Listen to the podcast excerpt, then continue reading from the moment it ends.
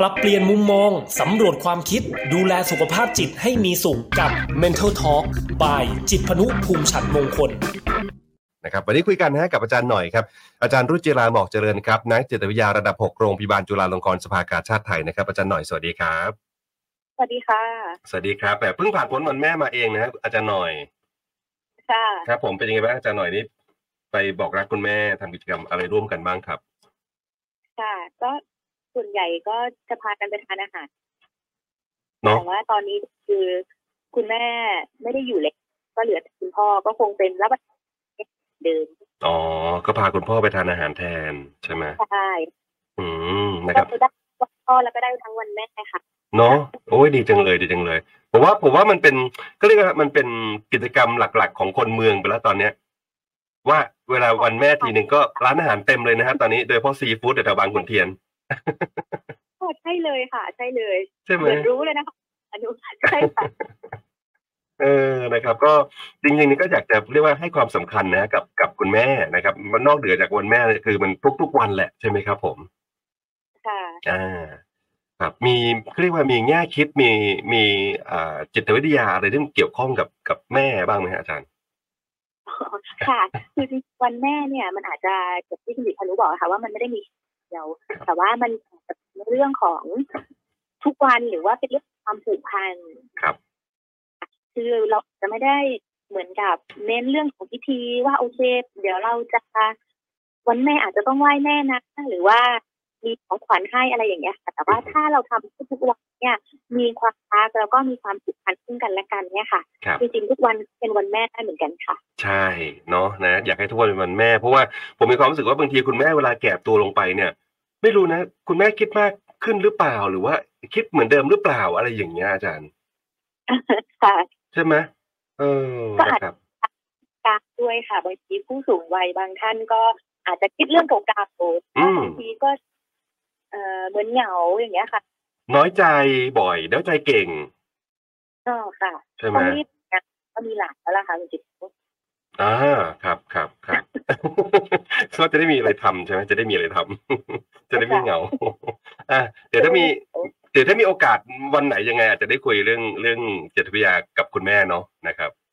อ๋อค่ะเออนะครับอ่าวันนี้นะครับคุยกันเรื่องเรื่องประเด็นเกี่ยวกับเนี่ยจิตแพทย์เด็กและวัยรุ่น แล้วก็เด็กกับผู้ปกครองนะครับ คือจริง ๆ เอานี้เอาภาพรวมๆก่อนนะอาจะหน่อย ผมมีความรู้สึกว่าเด็กปัจจุบันเนี้ยนะครับคือมีปัญหาเรื่องสุขภาพจิตเยอะ คนนั้นก็เป็นซึมเศร้าคนนี้ก็เป็นซึมเศร้า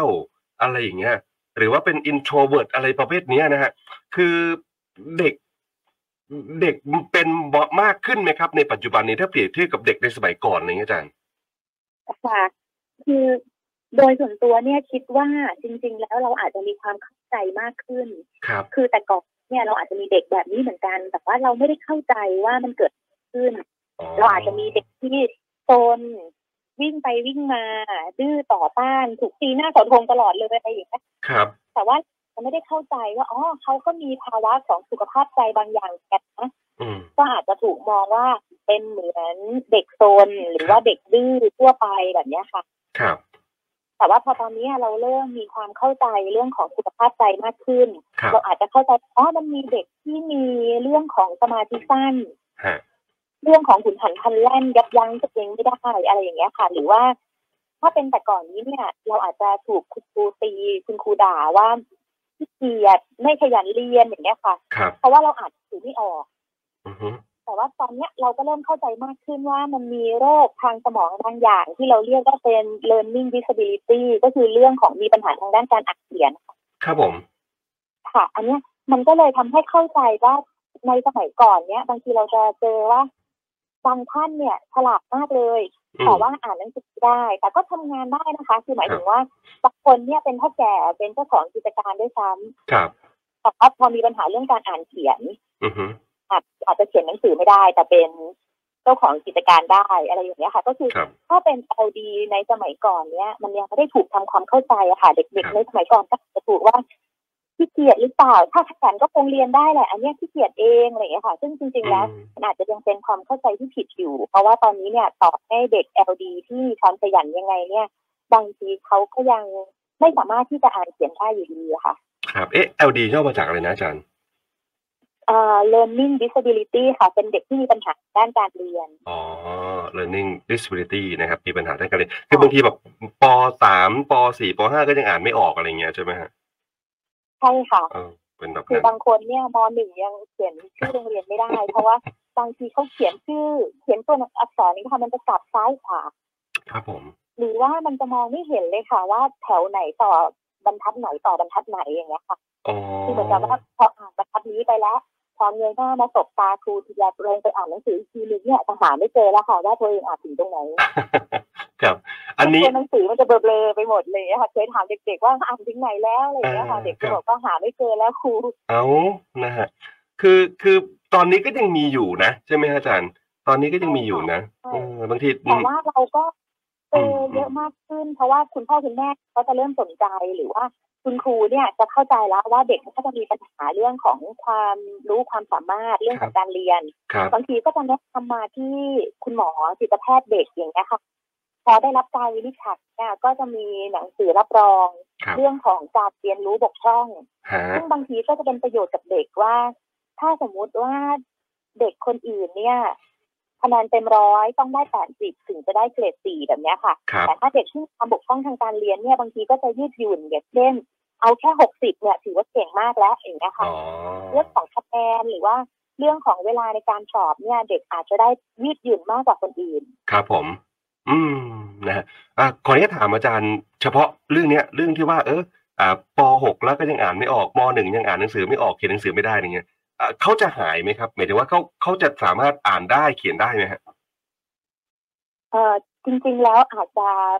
ยากนิดนึงค่ะ คือครัมับนอาจจะต้องกระตุ้นเพิ่มครับเยอะมากหรือว่าสอนซ้ำๆย้ำๆหรือว่ามีวิธีการสอนของครูการศึกษาพิเศษอะค่ะอ๋อที่ช่วยเด็กเฉพาะเลยว่าอ่านไม่ได้หรือว่าอือฮึเขียนไม่ได้เนี่ยเพราะอะไรครับแต่ว่าสามารถเรียนได้เหมือนกับเด็กคนอื่นทั่วไปนะคะอืมอาจจะต้องมีวิธีพิเศษในการที่จะสอน ค่ะครับผมนะตอนตอนเด็กๆนี่คุณพ่อคุณแม่เคยพาอาจารย์ไปหานักจิตวิทยาไหมครับถ้าถ้าตอนสมัยเราเด็กๆเนี่ยอาจจะไม่ค่อยมีนะคะไม่มีเหมือนกับว่าใช่คือแค่จิตแพทย์ผู้ใหญ่นี่ก็ยังไม่ค่อยเด็กน้อยนะคะจใช่ริงๆตอนเนี้ยจิตแพทย์เด็กก็ยังน้อยอยู่ดีอ่าฮะอ่าฮะอ่าเออนะครับผมมีความรู้สึกว่าเออเด็กสมัยก่อนนี่มันมันมันไกลตัวมากเลยอะใช่ไหมเรื่องของของนักจิตวิทยาหรือว่าจิตแพทย์อะไรอย่างเงี้ยนะครับแต่ว่าปัจจุบันนี้มันใกล้ตัวมาก แล้วก็เราสามารถที่จะเข้าถึงได้ง่ายขึ้น นะครับแล้วก็เอ่อสะดวกอะไรอย่างเงี้ยนะฮะอ่าทีนี้พูดถึงว่าปัญหาของเด็กเนี่ยอาจารย์ก็ให้หัวข้อมาละนะครับว่าก็มีปัญหาหลายอย่างเนาะทั้งเรื่องของการเรียนอารมณ์อะไรอย่างเงี้ยมันมันมีปัญหาอะไรบ้างครับผมที่เกิดขึ้นกับเด็กครับค่ะคือปัญหาที่เราแบ่งเป็นด้านๆเนี่ยค่ะ แต่ว่าจริงๆแล้วเนี่ยเรื่องทุกเรื่องเวลาที่มันมีปัญหาเกิดขึ้นเนี่ย มันจะเกี่ยวข้องกันนะคะอย่างเช่น เมื่อกี้นี้ที่คุณจิตพนุบอกว่าเด็กเขียนไม่ได้เนาะครับคือจริงๆแล้วมันอาจจะเป็นปัญหาเรื่องการเรียนเป็นหลักอือฮึ เพราะว่าเด็กพวกเนี้ยค่ะ ก็จะมีปัญหาเรื่องของอารมณ์ตามมาด้วยอือย่างมเช่นเด็กอาจจะรู้สึกเศร้าหรือว่ารู้สึกไม่มั่นใจในตัวเองครับทำไมเพื่อนได้กันหมดเลย แต่ว่าฉันมองตัวหนังสือยังไม่รู้เลยว่าตัวอะไรอะไรอย่างเงี้ยค่ะครับเด็กๆก็อาจจะไม่ค่อยมั่นใจ มันก็อาจจะมีปัญหาเรื่องของอารมณ์ตามมาอือฮึแล้วเราก็เจอเยอะเหมือนกันนะคะ เด็กที่มีปัญหาเรื่องอ่านเขียนตั้งแต่แรกเนี่ยครับแต่ว่าขาดความเข้าใจ ก็ทำให้ไปมีปัญหาพฤติกรรมตามมาอีกอย่างเช่น เรื่องของไม่อยากไปโรงเรียนครับเรื่องของโกหกหรือว่าติดเกมอย่างเงี้ยค่ะ อืมมันก็จะเป็นผลพวงตามๆกันมา แต่ว่าปัญหาหลักๆเลยเนี่ย มันก็อาจจะเป็นเรื่องของการเรียนนั่นแหละ ซึ่งครับคุณหมอค่ะจะเป็นคนวินิจฉัยแล้วก็ช่วยเหลือว่าจริง ๆ แล้วเด็กที่ดูเหมือนมีปัญหาอารมณ์หรือว่ามีปัญหาพฤติกรรมเนี่ยครับจริงๆมีสาเหตุมาจากอะไรกันแน่ อืม ครับผม ทีนี้นอกเหนือจากการเรียนอ่าปัญหาที่ว่าเอออ่านหนังสือไม่ออกเขียนหนังสือไม่ได้เนี่ย มันมีปัญหาอะไรบ้างเกี่ยวกับการเรียนที่ที่มักจะเกิดขึ้นในเด็กบ้างครับอาจารย์ค่ะ มีแบบไม่ตั้งใจเรียนก็มีอันนี้ธรรมดาไหมฮะเป็นปัญหาด้วยเหรอฮะเหมือนเราก็ไม่ค่อยเหใช่มือนเราก็ไม่ค่อยอยากเรียนเนอะผมว่ามันไม่ได้เป็นปัญหานะ ไม่เป็นไม่ได้เป็นปัญหาของเรา แต่เป็นปัญหาของคุณครู ครับผมอ่าเด็กไม่ตั้งใจเรียนก็ครับคือ ใช่ค่ะ คือบางทีเนี่ยมันดูเหมือนว่าเขาไม่ตั้งใจ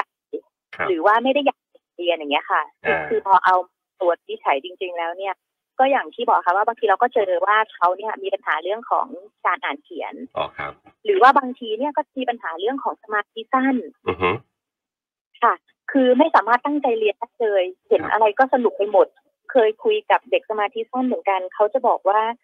มองไปทางไหนก็สนุกไปหมดอะค่ะ มันตื่นเต้นอะ มันอยากจะลุกขึ้นไปเล่น อยากจะไปพูด อยากจะไปคุยกับคนอื่นอย่างเงี้ยค่ะ มันก็เลยดูเหมือนว่าเด็กเนี่ย ไม่สนใจเรียนไม่ตั้งใจเรียน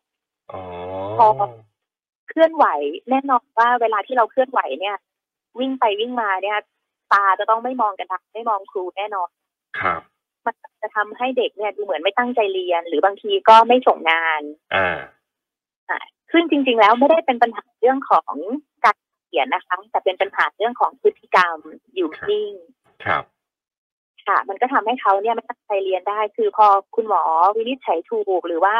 ให้การช่วยเหลือหรือบางครั้งเนี่ย อาจจะมียาในการช่วยคงสมาธิของเด็ก เราจะเห็นเลยค่ะว่าเด็กเนี่ย ตั้งใจเรียนได้ปกติเหมือนเดิมเลย เรียนรู้เรื่องด้วยดีกว่าวิ่งไปวิ่งมาก่อนหน้านี้ที่ไม่เคยเจอคุณหมอครับค่ะบางทีเนี่ยเด็ก ๆ ก็จะบอกว่า เกรดดีขึ้นเยอะเลย คุณครูบอกว่าขยันขึ้น ซึ่งอ๋อจริง ๆ ไม่อาจจะไม่ได้ขยันขึ้นหรอกแต่ว่านิ่งขึ้นอะไรอย่างนี่เงี้ยค่ะขึ้นอ๋ออ๋อมีมียาช่วยใช่ไหมอาจารย์มีมีค่ะบางทีเนี่ยเด็กๆที่เป็นสมาธิสั้นนะคะเราจะมียาช่วยเรื่องของสมาธิให้สามารถจดจ่อได้อ๋อดีจังเลย เนี่ยเนี่ยมีทางออกให้กับคุณพ่อคุณแม่แล้วที่เด็กสมาธิสั้นไปต้องพาไปหาจิตแพทย์นะฮะอ่าให้ยาแล้วก็เออจะมีสมาธิมากขึ้นนะฮะค่ะ เออนะครับ ทีนี้ฟังกลับกันอ่านี่คือปัญหาของเด็กที่ไม่ตั้งใจเรียนใช่ไหมครับอ่าเด็กที่แบบตั้งใจเรียนแบบสุดขีดอะฮะสุดขั้วอะไรเงี้ย มีไหมฮะถือว่าเป็นเป็นปัญหาไหมอาจารย์หรือว่าดีแล้วโอ้เป็นเด็กดีอะไรอย่างนี้ คืออะไรที่มันมากไปน้อยไปบางทีมันก็กระทบอะนะคะ ถ้าเกิดว่าตั้งใจเรียนมากจนกระทั่งมันเกิดความเครียดครับเรื่องการเรียนอืมหรือว่าเกิดความกังวล เรื่องของการเรียนเนี่ยค่ะ บางทีมันก็จะเกี่ยวข้องกับอารมณ์เหมือนกันครับค่ะเด็กบางคนเนี่ยจะกังวลง่ายมากอืมๆบางคนเนี่ยไม่ไปโรงเรียนเลยด้วยซ้ำอะเพราะอะไรคืออะเหมือนกับเหมือนกับว่าเขากังวลมากๆนะคะมีความกังวลมากว่าถ้าไปโรงเรียนแล้วเนี่ยอาจจะต้องเจอกับเรื่องของการสอบเจอเรื่องของการวัดผลนะคะบางทีก็จะหลีกเลี่ยง หรือว่าเวลาที่ไปโรงเรียนเนี่ยก็จะมีอาการทางกายอย่างเช่น บางคนพอไปโรงเรียนแล้วก็จะมีเอ่อขึ้นไส้ปวดท้องอย่างเงี้ยค่ะครับก็คือไปนอนห้องพยาบาลบ่อยๆ ซึ่งบางทีเนี่ยมันก็จะเกี่ยวข้องกับความเครียดหรือว่าความกังวลในเรื่องของโรงเรียน อืม อันนี้มักจะเป็นในเด็กระดับระดับชั้นไหนครับอาจารย์ บางทีในเด็กอนุบาลเราก็จะเจอบ่อยค่ะช่วงที่ต้องเปลี่ยนจากการไปบ้านไปโรงเรียนเนี่ยค่ะครับจะเจอเรื่องของการไม่อยากไปโรงเรียนอืมอ่าบางทีก็อาจจะมีอ่า ปัสสาวะลดที่นอนอือฮึจากที่แต่ก่อนไม่เคย ปัสสาวะลดที่นอนมาคือเหมือนกับว่าหายไปแล้วแหละ แต่ว่าพอไปโรงเรียนเนี่ย เริ่มกังวลขึ้น เริ่มกลับมาปัสสาวะลดที่นอนใหม่ครับอ่าเริ่มกินนอนไม่ค่อยได้แล้ว หรือว่าไม่อยากไปโรงเรียนพวกเนี้ยค่ะ บางทีก็จะเป็นปัญหาที่คล้ายๆกับเป็นเรื่องของพฤติกรรมครับแต่ว่าถ้าเกิดพบจิตแพทย์เด็กเนี่ย บางทีเราอาจจะดูเรื่องของอารมณ์ของเด็กอือฮึ เพิ่มมากขึ้นด้วยว่ามันมีความเศร้า มีความเครียดหรือว่ามีความวิตกกังวลอะไรในตัวเด็กหรือเปล่าทำให้มันเกิดเป็นพฤติกรรมแบบนี้ขึ้นมา ครับนะครับ พูดถึงปัญหาการไม่อยากไปโรงเรียนอ่าผมว่าผมก็เป็นนะ เป็นทุกระดับเลย จริง ๆ อาจารย์คือแต่แต่มันก็ต้องไปอะใช่ไหมฮะมันก็ต้องไป ใช่ค่ะ ครับแต่ว่าเด็กบางคนเนี่ยจะไม่สามารถไปได้เลย ครับ อืมค่ะเข้าคือใจเหมือนกับว่าแค่ขึ้นรถเนี่ย ขึ้นรถคุณพ่อเนี่ยบางทีก็เริ่มปวดหัวนะมีเหมือนกันนะคะ ที่พอเปิดประตูรถออกไปแล้วเนี่ยโอ้โหวิ่งไปหาที่ขึ้นไส้เลย คือมันเป็นความกังวลจริง ๆ เวลาที่เด็กๆกลัวโรงเรียนแบบเนี้ยค่ะ ครับเข้าใจเข้าใจคือคือคือมันเป็นอาการที่มันเกิดจากข้างในจริง ๆนะฮะคือคือไม่ได้ไม่ได้เป็นการแสดงใช่ไหมอาจารย์อ๋อค่ะ ใช่ค่ะมันเป็นความเครียดอย่างรุนแรงหรือว่าอ่าเป็นความกังวลอย่างรุนแรงแบบเนี้ยค่ะ ที่คุณหมอก็จะช่วย เรื่องของอารมณ์ครับหรือว่าเรื่องของปรับพฤติกรรมบางอย่างของเด็กหรือว่าของผู้ปกครองที่จะช่วยให้เด็กเนี่ยลดความกลัวหรือว่าลดความกังวลได้น้อยลงคือผมก็กลัวว่าบางทีคุณพ่อคุณแม่จะไม่รู้ด้วยด้วยเหตุผลนี้ด้วยสาเหตุนี้อะไรอย่างเงี้ยนะฮะก็ก็ต้องบังคับก็ต้องดุด่าหรือว่าต่อว่าอะไรอย่างเงี้ยจนจนเด็กอาจจะแบบเออมีความกดดันจากคุณพ่อคุณแม่มามาเพิ่มเติมจากความเครียดข้างในของตัวเองอีกอะไรอย่างเงี้ยนะฮะอ่าถ้าถ้าถ้าเจอแบบนี้คุณพ่อคุณแม่ต้องทำยังไงดีฮะ ส่วนใหญ่ก็จะเป็นอย่างที่คุณจิตพันธ์รู้บอกอะค่ะคือบางทีอืมก็จะไม่เข้าใจคิดว่า ก็เดี๋ยวไปโรงเรียนเดี๋ยวก็คงดีขึ้นเองอืมอะไรอย่างเงี้ย แต่ว่าบางทีเนี่ยเด็กบางคนเนี่ยไม่สามารถผ่านจุดนี้ไปได้ครับผม ก็จะเป็นหัวเรื่องอย่างที่เราคุยกันเลยค่ะ ว่าอ่าอ่าจิตแพทย์เด็กและวัยรุ่นหรือว่านักจิตวิทยาเด็กเนี่ยแหละค่ะครับที่จะเข้าใจว่าโอเค บางทีเรื่องของอารมณ์เด็กที่มันเข้มข้นเกินกว่าเด็กปกติทั่วไปครับเราอาจจะใช้ยาหรือว่าอาจจะใช้เรื่องของการทำจิตบำบัดในเด็กครับอะครับ ที่จะช่วยเหลือเขาให้เขาได้ผ่านเอ่อจุดยากๆไปให้เหมือนกับเด็กปกติคนอื่นแบบเนี้ยค่ะ ครับผม อาจารย์บอกมาว่าบางทีการเอ่อการที่เด็กเนี่ยไปพบกับจิตแพทย์เด็กอย่างเงี้ยนะครับ ผมเอ่อก็ก็ต้องพาไปใช่ไหมไปกับผู้ปกครองไปกับคุณพ่อคุณแม่อะไรอย่างเงี้ยนะฮะบางทีเด็กก็ไม่ได้อยากไปหรอกใช่ไหมค่ะฮะส่วนใหญ่จะเป็นอย่างนี้นค่ะอืมไม่ค่อยมีเด็กๆที่แบบ คือจริงๆแล้วเขาอาจจะไม่เข้าใจด้วยว่า มันเกิดอะไรขึ้นกับเขา ใช่ มันเป็นความกลัวที่รุนแรงแหละ บางทีก็จะเหมือนกับอ่าตื่นตอนกลางคืนฝันร้าย ร้องไห้ ฉี่รถที่นอนอะไรอย่างเงี้ยค่ะ ซึ่งเด็กๆก็ไม่รู้เลยว่า มันเกิดอะไรขึ้น ใช่ใช่แล้วแล้วหรือส่วนว่าบางทีเนี่ยเจออีกทีนึงก็คือพ่อแม่พาไปที่โรงพยาบาลแล้วฮะเด็กก็จะงงอีกค่ะว่า เขาไม่ได้เจ็บตรงไหน เขาไม่ได้อ่าป่วยอะไรฮะทำไมต้องมาโรงพยาบาลนี่คือมาเพื่อที่จะไปไปพบจิตแพทย์เด็กถูกไหมอาจารย์ใช่ไหมฮะใช่ค่ะใช่ผมว่าคงไม่มีเด็กคนไหนที่จะยกมือบอกให้คุณพ่อคุณแม่พาหนูไปหาหมอจิตแพทย์หน่อย ไม่มีหรอก ต้องต้องเป็นคุณพ่อคุณแม่พาไปถูกไหมฮะ ใช่ค่ะ เออ คือจะเป็นคุณพ่อคุณแม่หรือว่าบางทีเนี่ย เราเจอเยอะเหมือนกันค่ะ ที่คุณครูเนี่ยจะเป็นคนที่ช่วยเหลือ อย่างเช่นอ๋อคุณครูเจอว่าเด็กเนี่ย ดู เรียนแตกต่างกับคนอื่น ดูครับโซนไม่นิ่งกว่าคนอื่นอย่างเงี้ยค่ะบางทีคุณครูก็จะแนะนำคุณพ่อคุณแม่อ่าคุณพ่อคุณแม่ก็จะพามาหาอ่าเราก็จะได้รับการวินิจฉัยว่าได้รับการรักษาเนาะเพราะว่าจริงๆ คุณครูก็เป็นคนที่อยู่กับเด็กหลาย ๆ คนจะเห็นพฤติกรรมที่มันมีความแตกต่างระหว่างเด็กอะไรอย่างเงี้ยนะใช่ไหมบางทีคุณพ่อคุณแม่อยู่กับเด็กแค่คนเดียวไงอยู่กับลูกคนเดียวแล้วก็อาจจะเออเป็นธรรมชาติของเด็กมั้งไม่ไม่มีข้อเปรียบเทียบ ใช่ไหมฮะอ่าใช่ค่ะ ส่วนใหญ่ก็บางทีก็จะเป็นแบบ นี้นะคะอืมบางทีก็จะรู้สึกว่าลูกโซนแหละฮะก็คือเป็นโซนแบบนี้มาตั้งแต่เด็กๆแล้วอะอือฮึก็คงเป็นแบบนี้แบบพเด็อกไปโรงเรียนต้องอยู่ร่วมกันกับคนอื่นเนี่ยครับโซนแบบเนี้ยแปลว่าไม่ปกติแล้ว เพราะว่าอ๋อทำให้เพื่อนไม่ได้เรียนไปด้วยอะไรอย่างเงี้ยค่ะใช่คุณใช่ครูก็จะบอกแล้วว่าพามาหาหมอเธอะบางฮะทีคุณพ่อคุณแม่ก็พามาเพราะคุณครูนี่แหละค่ะอ่านะคุณครูนี่เป็นเป็นตัวช่วยอย่างหนึ่งนะฮะที่จะ บอกพฤติกรรมของลูกๆนะครับให้กับคุณพ่อคุณแม่ได้ว่าอะเด็กเริ่มมีปัญหาแล้วนะหรือว่าควรจะต้องไปพบแพทย์แล้วนะอะไรอย่างเงี้ยนะครับทีนี้ผมถามนิดนึงฮะพอพาไปปุ๊บอ่ามันก็ต้องมีการแบบเผชิญหน้ากันเนาะใช่ไหมฮะมีอ่าจิตแพทย์เด็กอ่ามีเนี่ยอาจารย์หน่อยนั่งอยู่ มีเด็กแล้วมีพ่อแม่อะไรอย่างเงี้ยนะฮะมันมันจะเป็นยังไงในบรรยากาศนั้นนะฮะเล่าให้ฟังนิดนึงเลยครับอ๋อค่ะ คือจริงๆอันจะอาจจะคล้ายๆกันกับการทำจิตบำบัดของผู้ใหญ่ครับนะคะ แต่ ถ้าเป็นในของเด็กเนี่ยบางทีเราอาจจะเจอเด็กครับแล้วก็จะเจอผู้ปกครองหรือว่าบางทีก็จะเจอทั้งเด็กทั้งผู้ปกครองปนกันครับคือหมายถึงว่ารวมกันตอนที่เจอเลยอะค่ะครับแต่ว่าบางทีอ่าการคุยกับเด็กเนี่ย มันจะเป็นการคุยที่ค่อนข้างแตกต่างกับผู้ใหญ่เพราะว่าเด็ก ๆ เนี่ยเขายังเหมือนกับคิดแบบเป็นรูปธรรมอะค่ะครับคืออาจจะต้องเห็นได้ชัดเจนทั่วไปเลยอือฮึคืออธิบายเรื่องของนามธรรมอะไรพวกเนี้ยยังคงไม่ค่อยได้ บางทีก็อาจจะเหมือนกับ สอนเป็นขั้นตอนเลยค่ะว่าหนูต้องทำยังไงบ้างครับ แล้วถ้าแบบนี้เนี่ยมันจะเกิดอะไรขึ้นบ้าง รวมถึงบางทีเนี่ยเราก็จะให้ผู้ปกครองเนี่ยแหละค่ะ ที่มาช่วยสังเกตครับหรือว่ามาช่วยเหลือ จริง ๆ แล้วเนี่ยมันเหมือนกับอ่าทำงานกับผู้ปกครองอือฮึเป็นหลักเยอะมากกว่าด้วยซ้ำเพราะว่าผู้ปกครองเนี่ยบางทีอาจจะต้องอยู่กับเด็กมากกว่า ครับครับ เราก็จะเริ่มให้ผู้ปกครองเนี่ยช่วยเหลือหรือว่าปรับเปลี่ยนวิธีการเลี้ยงดู หรือว่าสังเกตอะค่ะอืว่าอฮึที่ทานยาหรือว่าหลังจากที่มาพบจิตแพทย์หรือพบนักจิตวิทยาเด็กแล้วเนี่ยครับเด็กเป็นยังไงบ้างครับอืค่ะมผู้ปกครองก็จะเป็นผู้ช่วยเหลือหลักของคุณหมอเลย ครับผม ผมผมถามแทนบรรยากาศนิดนึงอาของพ่อแม่ที่อาจจะพาน้องๆไป ที่อาจจะไม่ได้เคยมีประสบการณ์เนยนะครับ คือคือมันจะเป็นความเป็นความเครียดไหมที่ไปเจอกับอ่าจิตแพทย์เด็กหรือว่า ไปก็เออให้เด็กนี่ไปเล่นแบบอ่าจริงช้าสวรรค์หรือว่าไปเล่นแบบโซนเด็กเล่นในโรงพยาบาลแล้วเออพ่อแม่ก็คุยกับกับอ่าคุณหมอคุณหมอก็มาคุยกับลูกบ้างอะไรอย่างเงี้ยมันมันจะเป็นแบบนั้นไหมฮะค่ะ เป็นแบบคล้ายๆกันก็คืออมถ้าเป็นห้องของเด็กเนี่ยบางทีสีสันหรือว่าบรรยากาศไม่ว่าจะเป็นจิตเวชหรือว่ากุมารแพทย์อะไรอย่างเงี้ยค่ะบางทีห้องมันก็จะช่วยทำให้เด็กๆรู้สึกสดใสอยู่แล้วไม่อ่าไม่เหมือนกับผู้ใหญ่ครับเนาะหรือว่าคือ เหมือนเป็นบรรยากาศที่คล้ายๆกับบรรยากาศที่บ้าน ดูมีตัวการ์ตูน มีสีสันนิดนึงอะไรอย่างเงี้ยค่ะครับแต่ว่าถ้าเป็นเอ่อเรื่องของการบำบัดรักษาเนี่ยบางที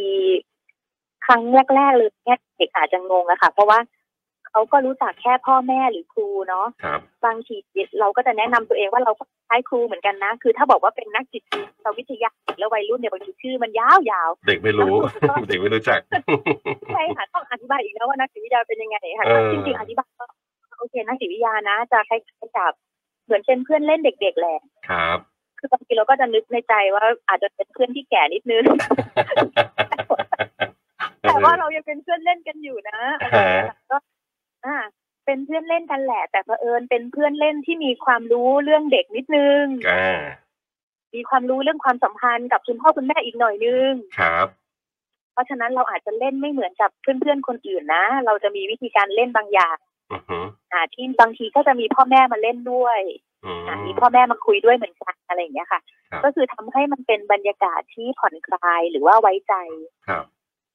ค่ะ เพราะว่าครับเด็กบางคนเนี่ยมีความทุกข์ใจอือฮึ แล้วแค่แค่ภาษาของเด็กอะที่เขาก็เล่าได้ยากแล้วว่ามันเกิดอะไรขึ้น อืมครับครับครับค่ะ คือถ้าเป็นผู้ใหญ่เนี่ยบางครั้งเรามีคำพูดที่เป็นนามธรรมครัเราบสามารถบอกได้ค่ะว่า มันทุกข์ใจจังเลยครับมันมีความเศร้ายังไงอะไรอย่างเงี้ยค่ะอ่า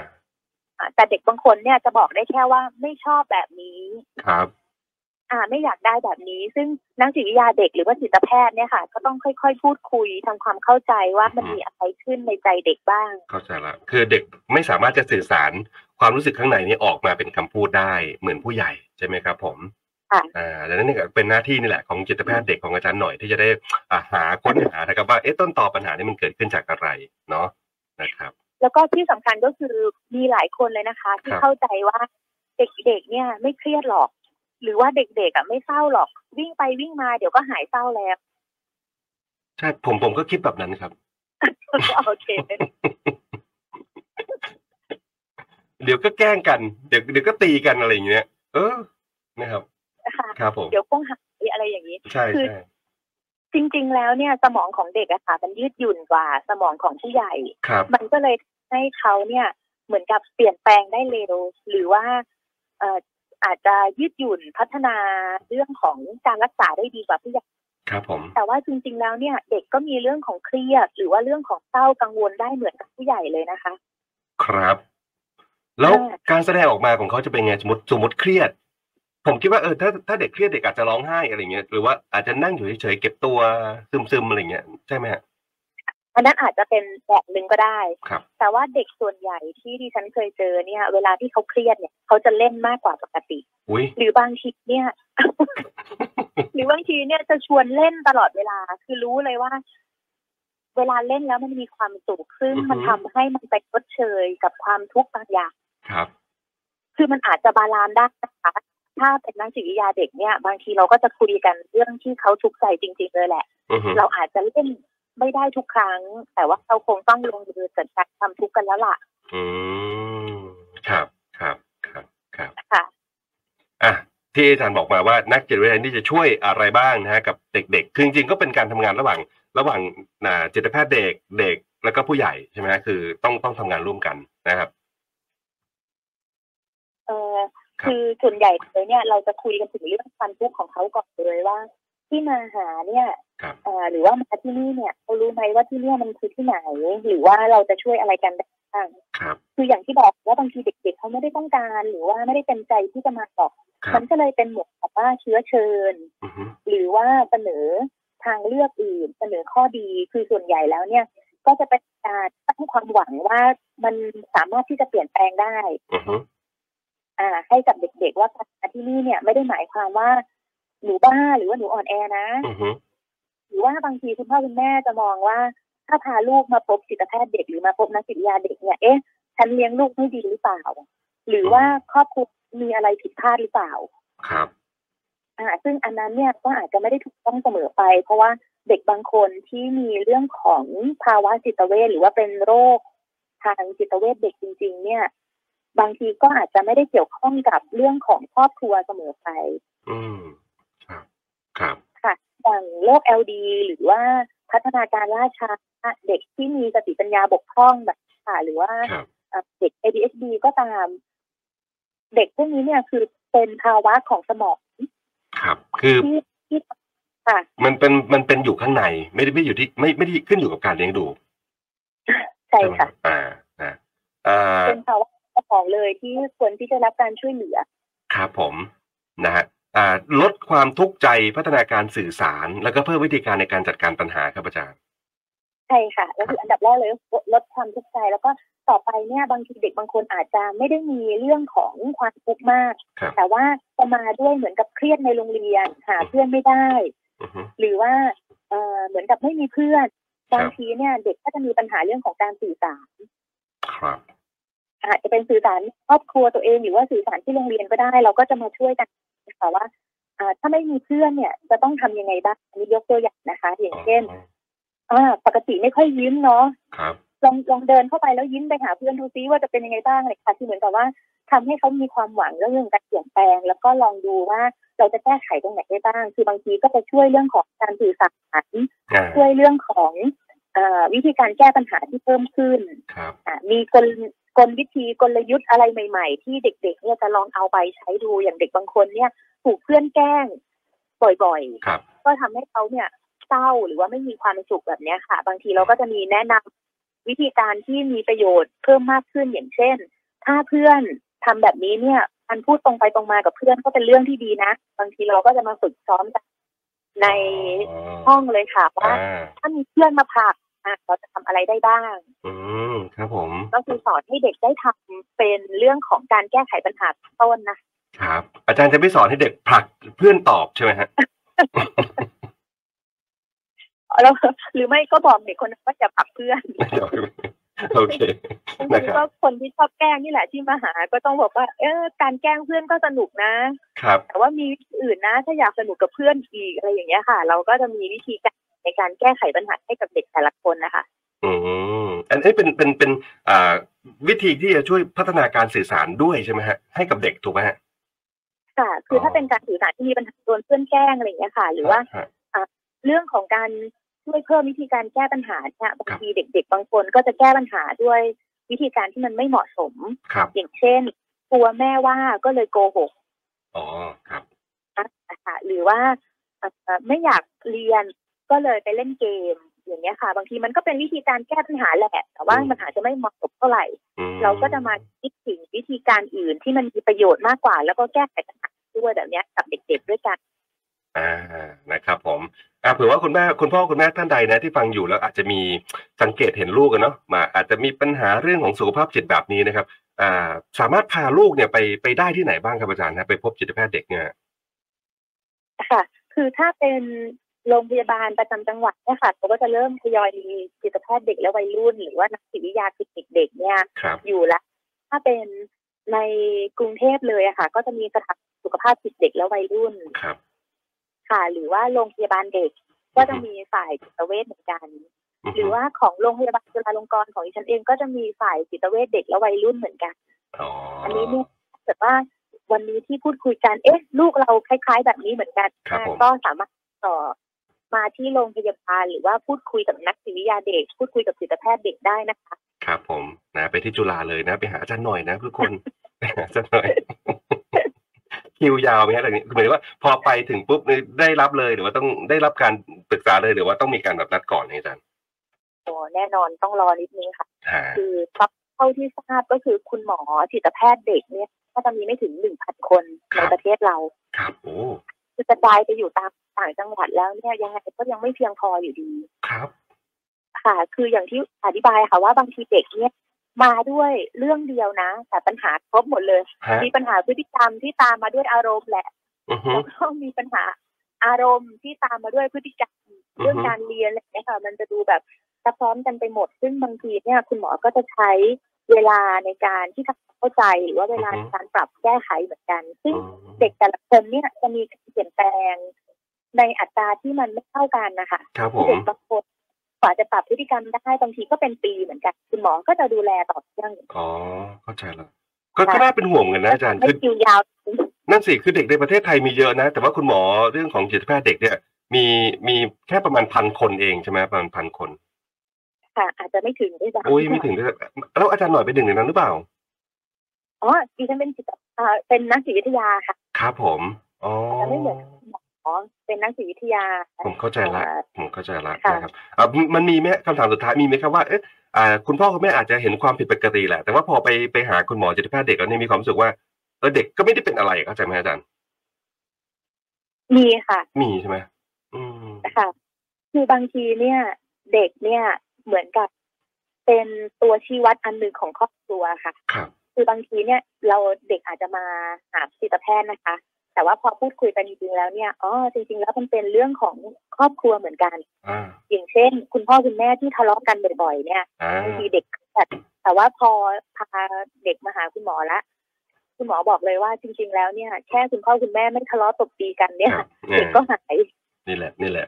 พาไปเลยนะคุณพ่อแม่ จะได้รู้เรื่อง เราก็เลยจัดการปัญหาได้เพราะว่าเด็กๆ ที่มีปัญหาเรื่องของสุขภาพใจนี่แหละค่ะใช่ครับผมนะขอบคุณท่านที่ทักทายมาทางไลฟ์พอดีผมดูทางอ่าแฟนเพจด้วยนะครับ ผมคุณอย่ารู้เยอะบอกว่าสวัสดีจ้าสวัสดีครับ คุณสุรเดชก็ทักทายมาสวัสดีครับผมนะฮะอ่าวันนี้หมดเวลาแล้วนะครับ เราสองคนเดี๋ยวลาทุกท่านไปก่อนนะฮะแล้วก็พบกันใหม่สัปดาห์หน้า Mental Talk ทุกวันอาทิตย์นะฮะทุ่มนิดๆแบบนี้นะครับอ่าผมและอาจารย์หน่อย สวัสดีครับ สวัสดีค่ะ ปรับเปลี่ยนมุมมอง สำรวจความคิด ดูแลสุขภาพจิตให้มีสุขกับ Mental Talk by จิตพนุภูมิฉันมงคล